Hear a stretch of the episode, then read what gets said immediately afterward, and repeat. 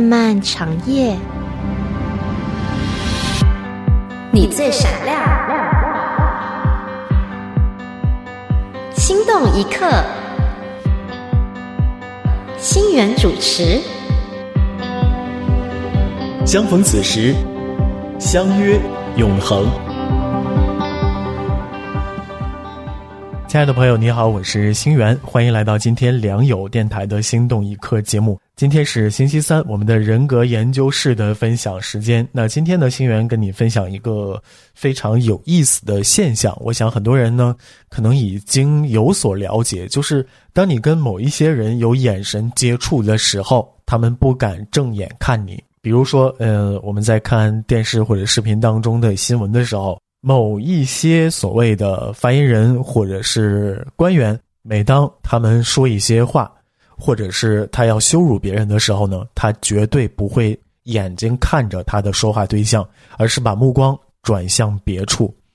而且呢，有的时候呢，他回答问题会说我不知道你在说什么，在回避问题的时候呢，他也不会看向你。如果我们把这个观察应用到普通人身上，然后呢，从某些世界领袖回到普通人面前的时候呢，你就会发现啊，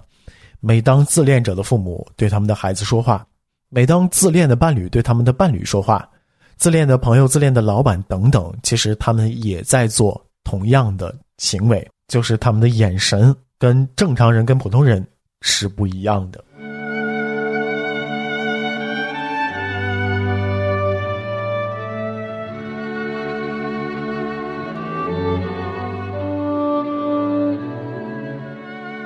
比如说呢，一开始我们跟他们谈话，然后对话逐渐的升级，你说我们能不能说一说这个比较关键的问题啊，我觉得我们真的需要坐下来好好的谈一谈，或者呢我们应该找一个时间。但是呢，这个自恋者可能会说，哎呀，这个问题不重要，你为什么总是纠结这个问题不放呢？他仍然看着你，你说啊，别这样啊，你今天已经答应跟我好好谈这件事了，我们先把别的放一放，这件事呢对你很重要，对我也很重要。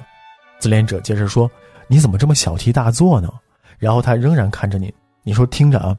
这个问题对我们来说非常重要，而且呢我专门拿出时间，你也已经答应我了，要回答好这个问题，我们要好好的探讨。自恋者说，你疯了吧，我从来没有跟你说过这个呀。好了，马上他开始断开眼神接触，很有意思吧？因为最后那一句是他在说谎。如果你打扑克的话，你可能会知道啊，人说谎的时候通常不会进行眼神接触，这是一个非常微妙的瞬间，除非你是一个特别冷血的精神有问题的人，或者呢已经撒谎成性了，是一个职业的说谎者，否则呢在说谎的时候进行眼神接触是非常困难的。神不允许我们说谎，而且他在造我们的时候也让我们的神经系统不应该这么做。而对于自恋者，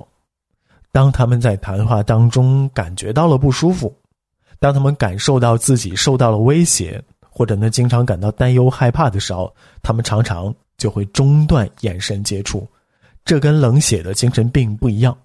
冷血的精神病呢可以毫无压力的进行对抗，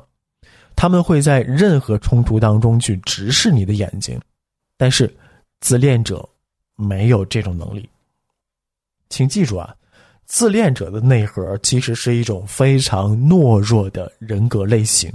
而且呢，说老实话，他们的这种脆弱是非常可悲的。因此，即便是他们总是霸凌别人的人，看起来呢，是施暴者，对他人鄙视、轻蔑、刻薄，但是实际上他们是被恐惧所驱动的，因为他们非常害怕别人如何看待他们，自己是不是看起来不够好，他们害怕自己的羞耻感，他们害怕自己的弱点，他们害怕自己对于别人的害怕。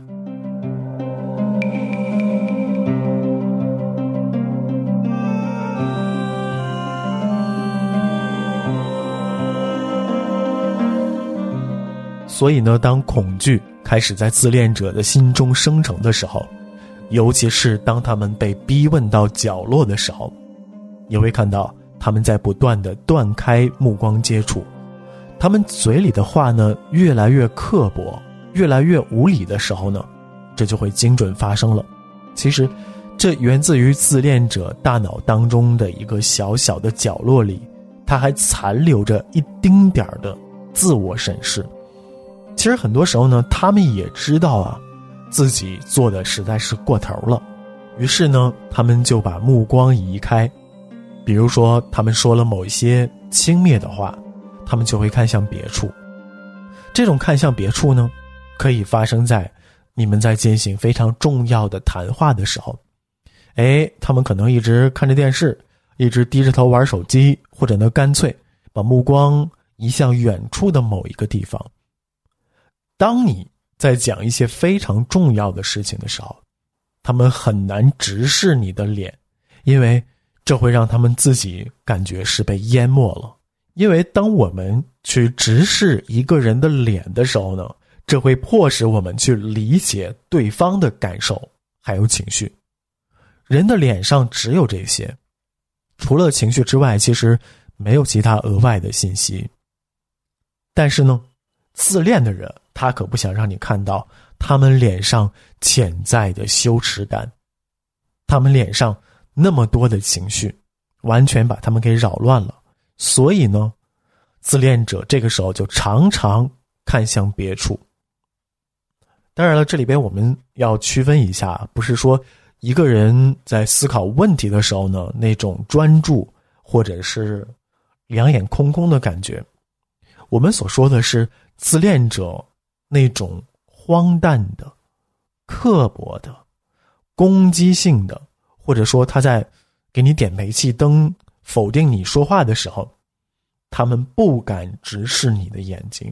就是在这些特定的时刻，他们没有办法注视你的脸。当自恋者表现得像是被宠坏的孩子，我可不想那样啊，你可不能强迫我做这个做那个。这种故意作对的鬼话，在他们说的时候呢，也会把目光移开。我不需要那样做啊。那么这个时候，如果他看着你的脸呢，就会显得太傻了。我们可能很多人都有在城市当中找一些中介租房子的经历，每个人都可能会遇到一些不那么称职的坏的所谓的中介。如果呢我们就遇到了一个非常坏的中介还有销售，那他通常情况下呢是非常傲慢非常自恋的。比如说呢，你可能问他一些房子的状况呀、位置啊、真实的信息等等，我们就需要他的回答，然后呢做一些更详细的了解。但是他不想说这单不成，他就想回避一些这个房子的优点。那么这些中介采取的策略就是放弃沟通，然后去指责别人。他会指责你，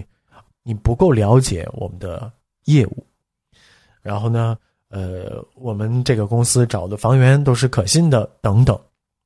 他一旦开始了这番演讲的时候，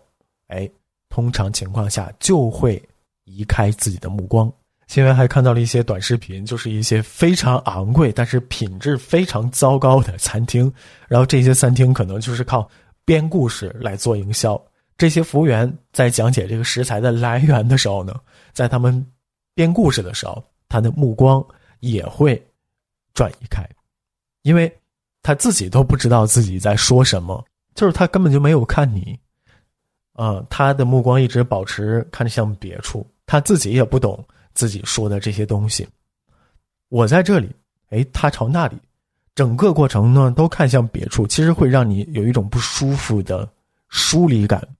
所以类似的这样的人呢，不管他是不是确定自己在说什么，还是不知道自己为什么要这样做，其实都是会让我们感觉到不舒服和不安的。可能类似的景象还有谈话，面对同一个人的时候呢，一天当中可能会出现几次，但是呢往往都只是在他说一些对抗性的、厌恶的，甚至是撒谎编故事的时候，才会出现这种回避性的眼神。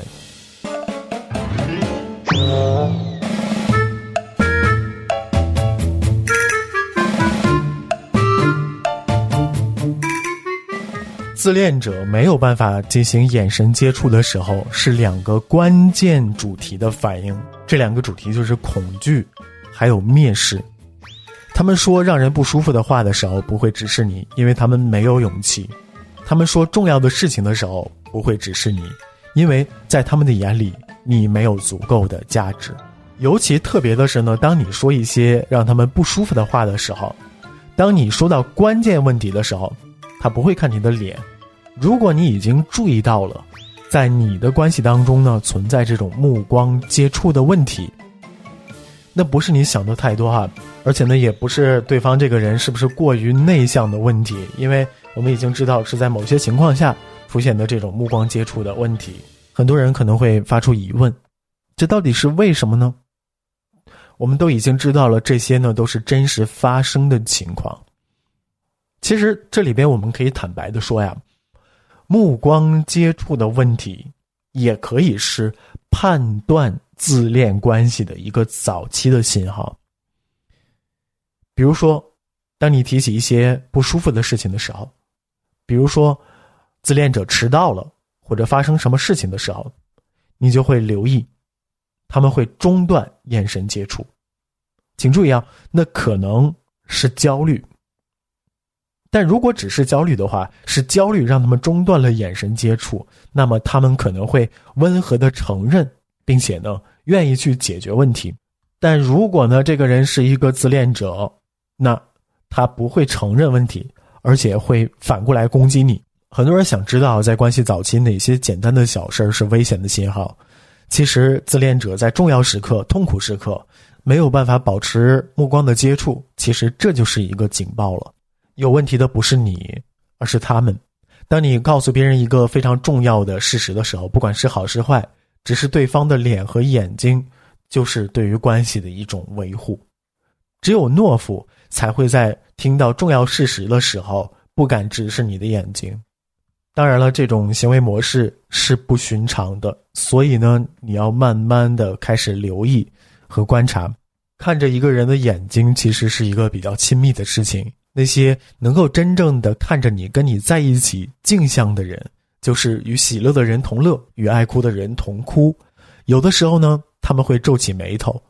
有的时候呢，他们会微笑。人类的脸其实就是为此而生的，那我们的大脑也是如此。当一个人不能够做出这种正常的反馈的时候，那就有问题了。就像是自恋者所做的，他们打破眼神的连接，看这边或者是看那边。当我们意识到了这一点，那这就是一个值得研究和关注的一个有意思的细节。你会发现呢，不仅仅是电视上的一些领导人的反应，有些时候呢，这种眼神回避发生在你问你亲密的人说我们要深入的思考一下我们之间的关系这种时刻。所以这种细节是值得我们去留意的。好了，感谢你守候收听今天的心动一刻，我是星源，我们下期再见。